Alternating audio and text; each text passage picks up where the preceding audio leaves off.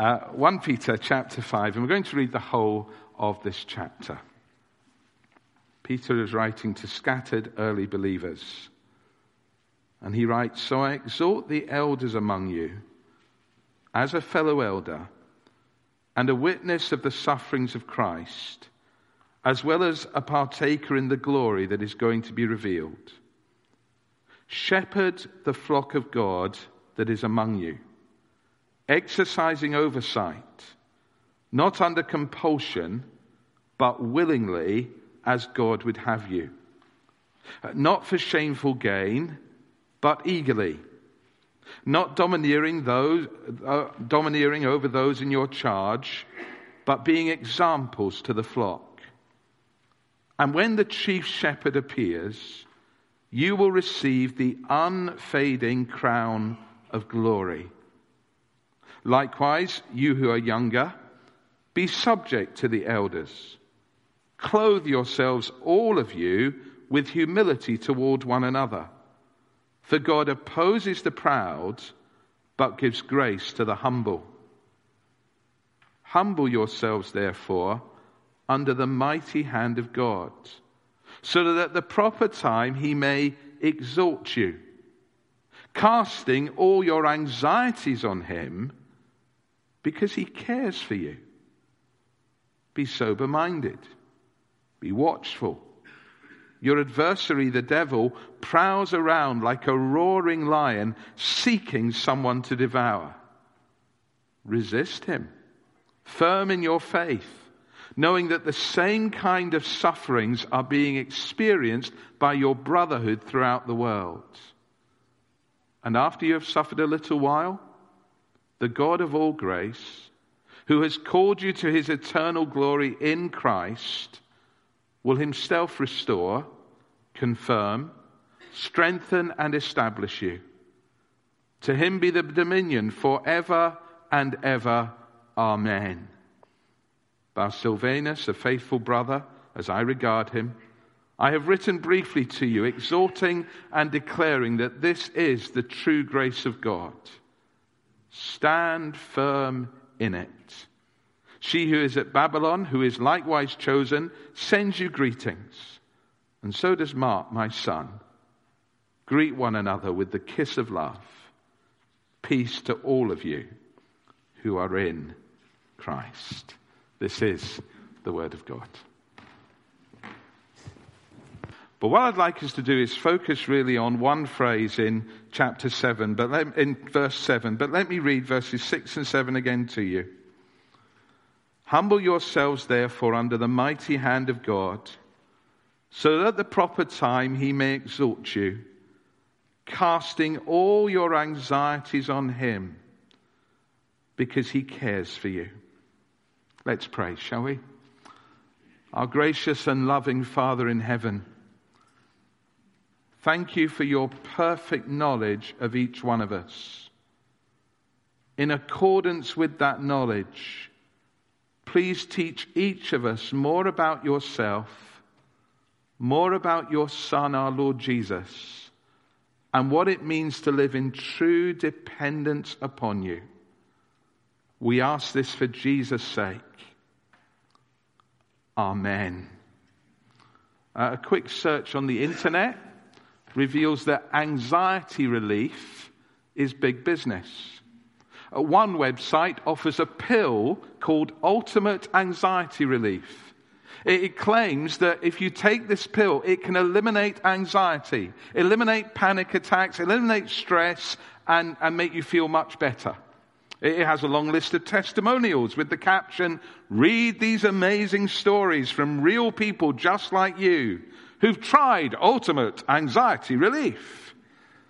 Uh, the problem is you click on another website and it says, no, no, no, that's nonsense. The answer is not a pill. No, they don't work. What you need is a daily email which will bring a permanent end to your anxieties. Just if you read the email and follow its advice day by day. Now, that little sample of websites reveals that anxiety is a genuine problem for many. Anxiety can be crippling. It can feel like a dark cloud hovering above your head. It's something from which many wish they could escape permanently. Uh, the word anxiety in verse 7 has behind it the idea of a weight or a burden. Anxieties are cares and concerns that weigh us down. They preoccupy us. They niggle away inside us. Now, an image can be helpful. So I want you to imagine for a moment that this jacket represents those things that cause anxiety. Uh, and it's as if you're wearing those anxieties. And as you wear those anxieties, it's as though they become heavier and heavier and heavier. They increase, they multiply. And the truth is, they can be debilitating, distracting, paralyzing. Oh, I don't have to tell you, do you? Do I? That anxieties come in many shapes and sizes. Physical anxieties. We have bodies that are prone to disease and decline. Material anxieties. Our Lord Jesus spoke about the anxieties and cares we may have about making ends meet, even about what we wear.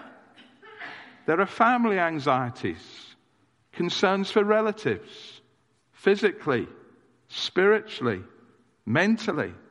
Uh, there are relational anxieties, concerns over uh, whether we've displeased someone, or over how we can please them, or put right some wrong. There are anxieties that we have about the past, things done by us, things done to us by others. There are anxieties about the present. What's going to happen at work this week? What's going to happen at home this week? Anxieties about the future. Will we cope with what's ahead? Will we be ready for some future event? And there are anxieties about responsibilities. Now, the list's endless, isn't it? And I'd be surprised if there's anyone here this morning who says, No, no, I'm never anxious about anything. Really? As we read 1 Peter, we can imagine some of the very particular anxieties that the first readers of this letter felt. As they trusted our Lord Jesus, some were refugees, others were persecuted, others were slaves with unfair owners. Uh, Peter tri- writes in chapter 1 of trials of many kinds. The word many kinds has the idea of multicolored like Joseph's multicolored coat. Uh, some of those to whom he was writing were anxious about the conversion of their relatives, especially marriage partners. Others were facing injustice and malice. Many faced opposition because of their allegiance to the Lord Jesus. And in this letter, Peter has called them to obey the Lord Jesus, whatever the cost. He's called them to stand out as disciples of Jesus. And you can just imagine the anxiety they may well have as they come to the end of his letter, as they say, that's going to be costly. If I live like that, there are going to be consequences for me. Peter knew from his own experience the implications of standing out from the crowd. So, what does he do as he draws to the end of his letter? Well, he provides the distinctive Christian remedy for anxiety. The remedy of casting all our anxiety on God. Now, the verb translated cast here is a very vivid one. It's the same word used in the Gospels when on Palm Sunday, do you remember how people brought a colt to Jesus? And they threw their coats on that colt and put Jesus on it. So, to use my jacket as a visual aid, they took off their cloaks and they threw them. That's the picture. They threw them on the colt. Now, to cast our anxieties on God is to do just that. It is, as it were, to take them off our own shoulders and to throw them onto God. You may say, well, how do we do that? Well, very simply, we do that by speaking to Him. We do that by prayer. Now, let's put it in context. Because by nature we're sinners, Because each of us has a massive record of sinfulness and disobedience, we deserve no communication with God, our Creator. In fact, the Bible says we have no right to expect that He should be interested in or care about our daily lives. But what's the gospel? The gospel is that God sent His Son into the world for sinners like me, for sinners like you. He, he did it to, to bring us into relationship with Himself. How did He do it? He did it through the cross. He did it through that amazing substitutionary sacrifice of Jesus, whereby he laid down his life for his people. So that as we repent and trust in him, yes, the burden of our sin is removed and we have access to God. That's why, by the way, when Jesus died, that curtain in the temple, you remember what happened? It was torn in two from top to bottom, declaring that access is open to God for all who believe. And immediately we trust in the Lord Jesus. We can speak to God. We can call him our Father as a little child.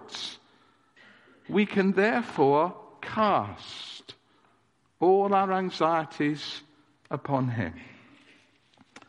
I want to be very simple this morning. I want to show you four things from this verse about casting our anxieties upon God. Number one, it is a reasonable action. Look at verse 7. Casting all your anxieties upon him because he cares for you. Now, when God calls you and me to do something, it's always a reasonable thing to do. In other words, there is always a good reason for it. So, give you an example. Turn back in your Bible just to 1 Peter chapter 1. 1 Peter chapter 1 and glance down at verses 15 and 16. 1 Peter 1, verses 15 and 16, Peter gives a command. The command is, But as he who called you is holy, you also be holy in all your conduct, since, because it is written, You shall be holy, for I am holy. What is the reason behind the command to be holy? It's the truth that God is holy. Now turn back to chapter 5 in verse 7. What is the reason behind this command to cast all our anxiety upon God? It's the amazing truth that God cares for us. Literally, it is a care to Him concerning you. Uh, that means that we don't have to keep our anxieties to ourselves. Because we have a God and Father who is genuinely interested in us and genuinely interested in our welfare. Have you ever had the experience I've had? And someone's asked you how you are, and you've started to tell them, and all of a sudden you discover their eyes are looking to speak to someone else. You ever had that experience? Maybe some of us are guilty of it. In other words, you think, they've asked me how I am, but um, they don't really care about what I'm going to say to them. They're, they're not really interested. That is not the case with our Father in heaven.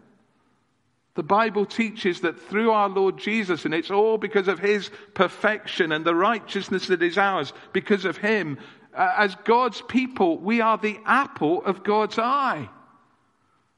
And what a difference it makes to know that God cares. Over the cross of our Lord Jesus, we can write the words, God cares. In his life in this world, our Lord Jesus showed his loving care.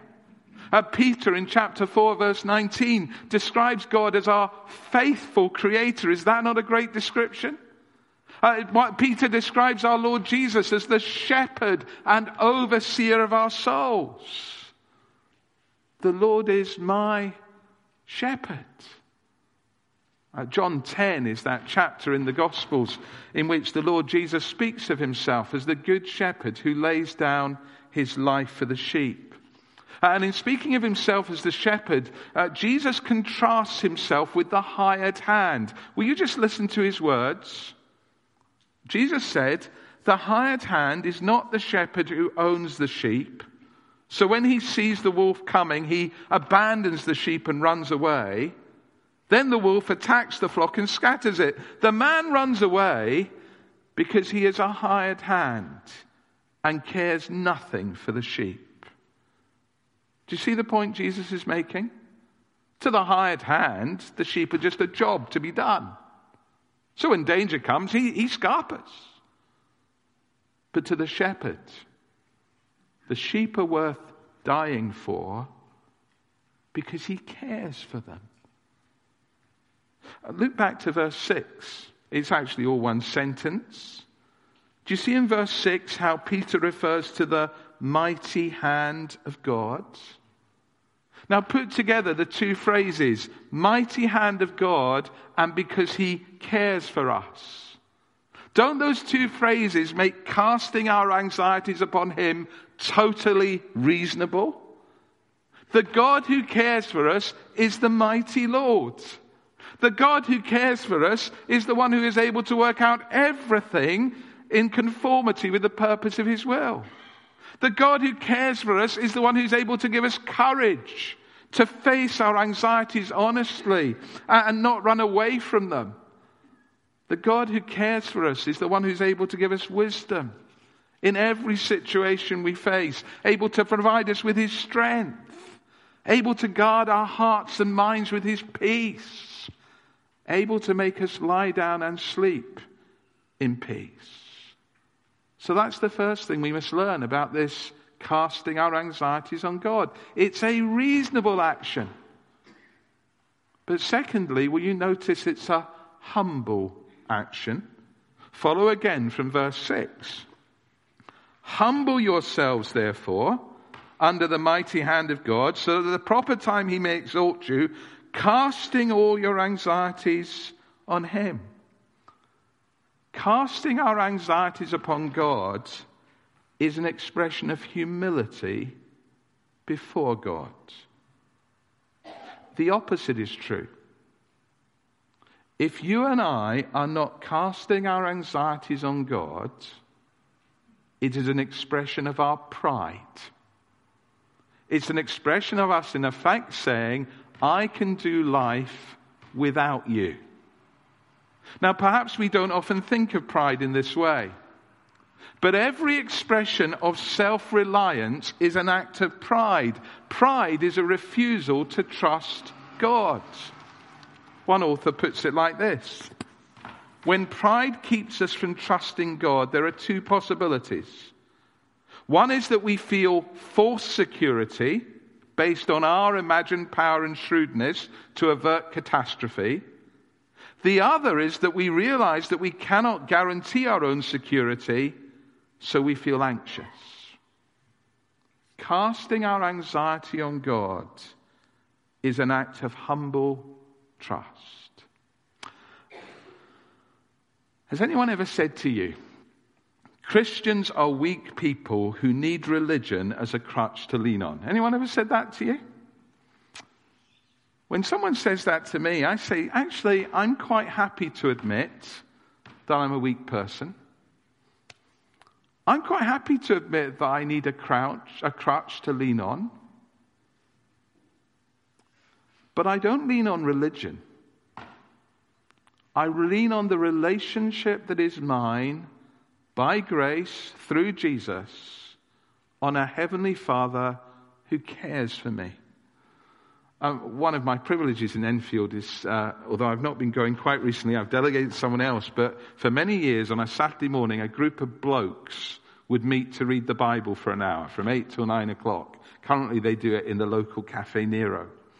Uh, uh, and one, one week, as we were studying the Word of God uh, together, um, I think it was in 2 Corinthians, um, it was very clear that as Christians, we're supposed to see ourselves as weak, uh, and we're supposed to see that our strength only comes from God.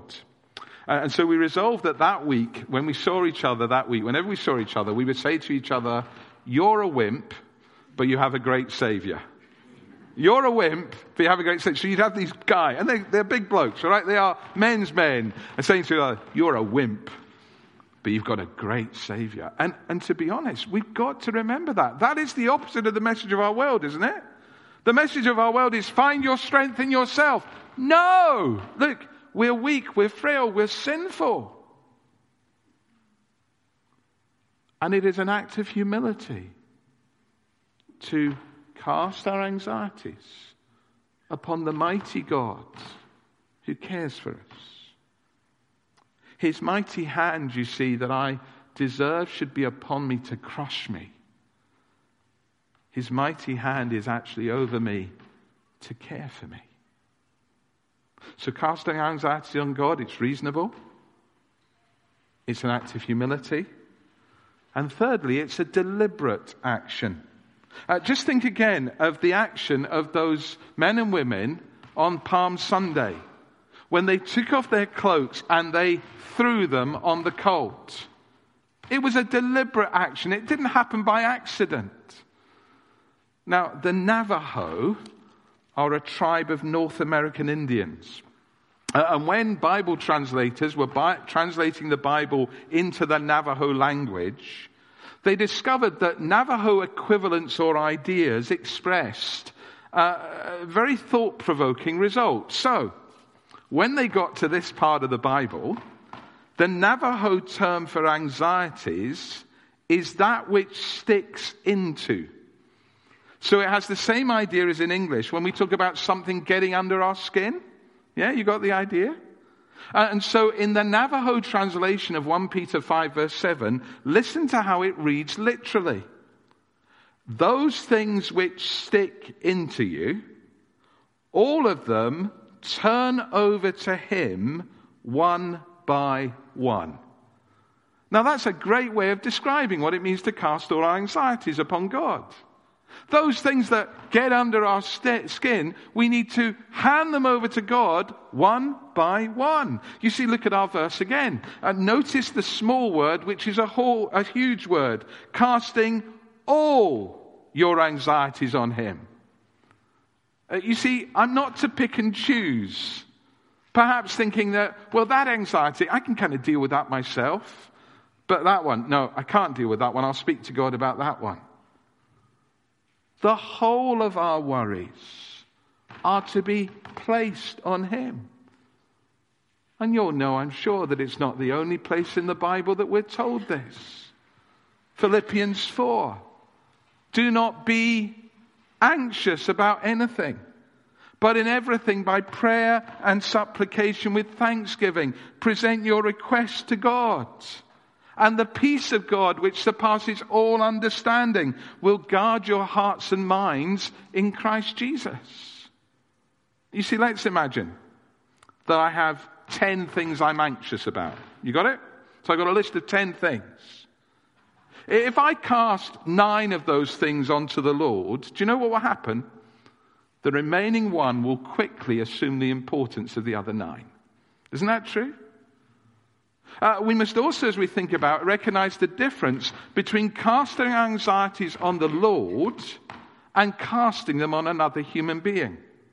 Now, I don't deny the benefit that we often find when we share anxieties with someone else. A sympathetic ear can be a real help. But, but let me try and explain what happens, all right? I think this is what happens. All right, so here's me after church on a Sunday morning, and someone says, How are you today? Johnny, what, what are you anxious about for the week ahead? And so I start telling my friend all these anxieties that I have. And it, it's as if I take my coat off and I, I put it on their shoulders. And, and then the conversation ends. Do you know what I do? I pick my coat up again, in effect, and I put it on. Why? Because that person is not actually able to do anything with my anxieties, are they? They're not able to do it. They can't do anything. They may have the best intentions, but they can't do what only God can do. They can't give me the peace that transcends all human understanding. Uh, when I was a child, um, there was a chorus we used to sing in Sunday school. Some of you will know it. It went like this All your anxiety, all your care, bring to the mercy seat, leave it there. Never a burden he cannot. Now, who knows that chorus? Never a burden he cannot bear. You're absolutely right. You got taught it the right way round. Lots of people said, never a burden he cannot share. But actually, that's wrong, you see, because our God is the one who cares for us and he is the one who bears our burdens. So he's the one who, as it were, he, he can help us with it as no one else can. And that means that when a friend says to me, Johnny, I'm anxious about something, can I tell you about what I'm anxious about? What I need to do as a fellow Christian is to say, well, thanks for sharing that. Why don't we pray together about it? Why don't both of us right now cast these anxieties on the Lord? So, this casting of our anxieties upon the Lord it's a reasonable action, it's a humble action, it's a deliberate action, and fourthly, it's a continuing action. Uh, Tom Bishop uh, was a key figure in the start of what is now called Scripture Union. And by nature, this man, Tom Bishop, was a pessimist. Uh, uh, and as he led Scripture Union, as it then was, he was full of apprehension for the future of the mission. Uh, one of his colleagues uh, recorded that frequently, as he arrived at the Scripture Union office, uh, he would be totally downcast. It, it was as though the world was on his shoulders. He was full of gloom and misery. But he used to go into his stud, into his room. He used to kneel down at the office table and pray. And when he got up, the creases would be out of his forehead. Casting our anxiety on God is a continuing, daily, personal activity of faith in the care of God for us, proved by the cross of our Lord Jesus. You cannot cast my anxieties upon God for me. I cannot cast your anxieties upon God for you. Now, let me ask you very bluntly this morning what are your cares and anxieties? About the past? About the present? About the future? Uh, more importantly, what are you doing with those anxieties? Are you casting them on the God who cares for you? I want to make a suggestion. I was in a little prayer meeting before the service. Uh, and the person reading the prayer meeting read um, a passage from James chapter 1 where it says that we shouldn't just be hearers of the word, but doers also. So let me give you a very practical way of doing what God's word tells us to do today. Here it is. When you get home this afternoon, why not take out a piece of paper? And very honestly, because no one else is going to see this but you, very honestly write down a list of the things that currently are making you anxious. They may be very private. They may be things you couldn't really express to anyone else, but simply write it down. Be brutally honest. Having done that, then, well, if your normal practice is to kneel at a certain chair or to sit in a certain chair or sit at a certain table, wherever it is that you normally go to your private place to pray, then verbally speak to God, our loving Heavenly Father, about each thing on that list. You don't have to tell Him what to do with it, just tell Him you're anxious about it. And say, Help me, please. I cast this anxiety upon you. And having said it to him, tick it off. And then move on to the next one, and the next one, and the next one, and the next one.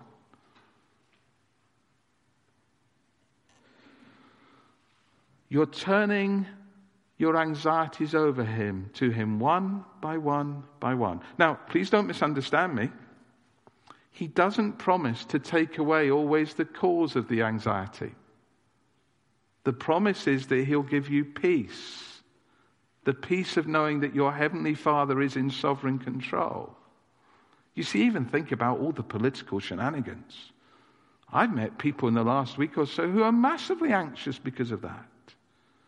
Where is our bedrock hope? That the God who cares for us is in sovereign control of all that's going on in our nation at the moment, however chaotic and out of control it seems. What should I do with my anxiety about that? Pour it out to God. Cast it upon to Him.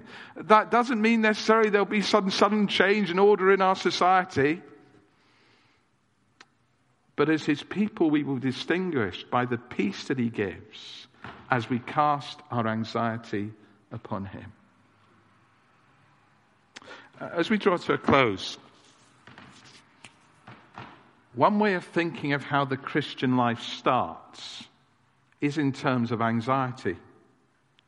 Uh, there is a right sense of anxiety that the gospel message of our Lord Jesus creates. An anxiety about being in a right relationship with God. An anxiety about being saved from the punishment that our sin deserves in hell. But that anxiety is removed as we hear the invitation of the Lord Jesus to sinners anxious about their relationship with God. Jesus says, Come to me, all you who are weary and burdened, and I will give you rest. Take my yoke upon you and learn from me, for I am gentle and humble in heart, and you will find rest for your souls. For my yoke is easy, and my burden is light. Our greatest burden is the burden of our sin and guilt before God. But those who will come to Jesus, those who will turn from their sin, from their self reliance, and cast the burden of their sin upon Him, discover that it's the burden that He took upon Himself on the cross to free His dearly loved people from it. And if we are to know the privilege of casting all our anxieties upon a caring Heavenly Father, we have to start by casting the burden of our sin upon the Lord Jesus. It's then that we discover that if He was able to bear the greatest burden, the burden of our sin, He is well able to shoulder any anxiety that we might by faith cast upon him. When Peter wrote 1 Peter 5, verse 7, he probably had Psalm 55, verse 22 in mind. Psalm 55, verse 22 reads, Cast your cares on the Lord, and he will sustain you. He will never let the righteous fall. It's true. That's why Peter, as he writes his letter to Christians who are learning what it means to stand out and be different from Jesus in a, in a fallen world, in a hostile world, that's why he ends his letter by saying, Stand firm in the grace of God. How do I stand firm as a believer? Only as I deliberately and humbly and continuingly obey this reasonable call to cast all my anxiety on Him. Let's bow our heads and let's pray together.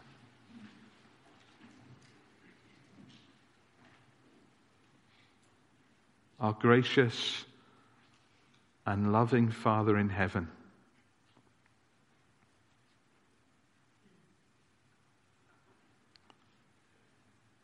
We thank you that as we bow in your presence, nothing is hidden from your sight.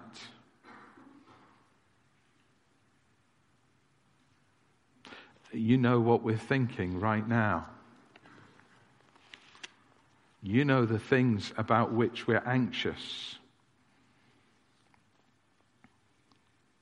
We perhaps can hide them from other people, but we can never hide them from you. Father, thank you for the privilege of the relationship we have with you because of your grace to us in the Lord Jesus. Thank you that He bore the burden of our guilt and sin that we might know you as the Father who cares for us. Father, help us even now to cast our anxieties upon you, trusting your care, trusting that as we do, you will grant us your peace and you will sustain us and keep us going. Father, with the psalmist, we want to say, Search us, O God, and know our hearts. Test us and know our anxious thoughts. See if there is any offensive way in us, and lead us in the way everlasting for Jesus' sake. Amen.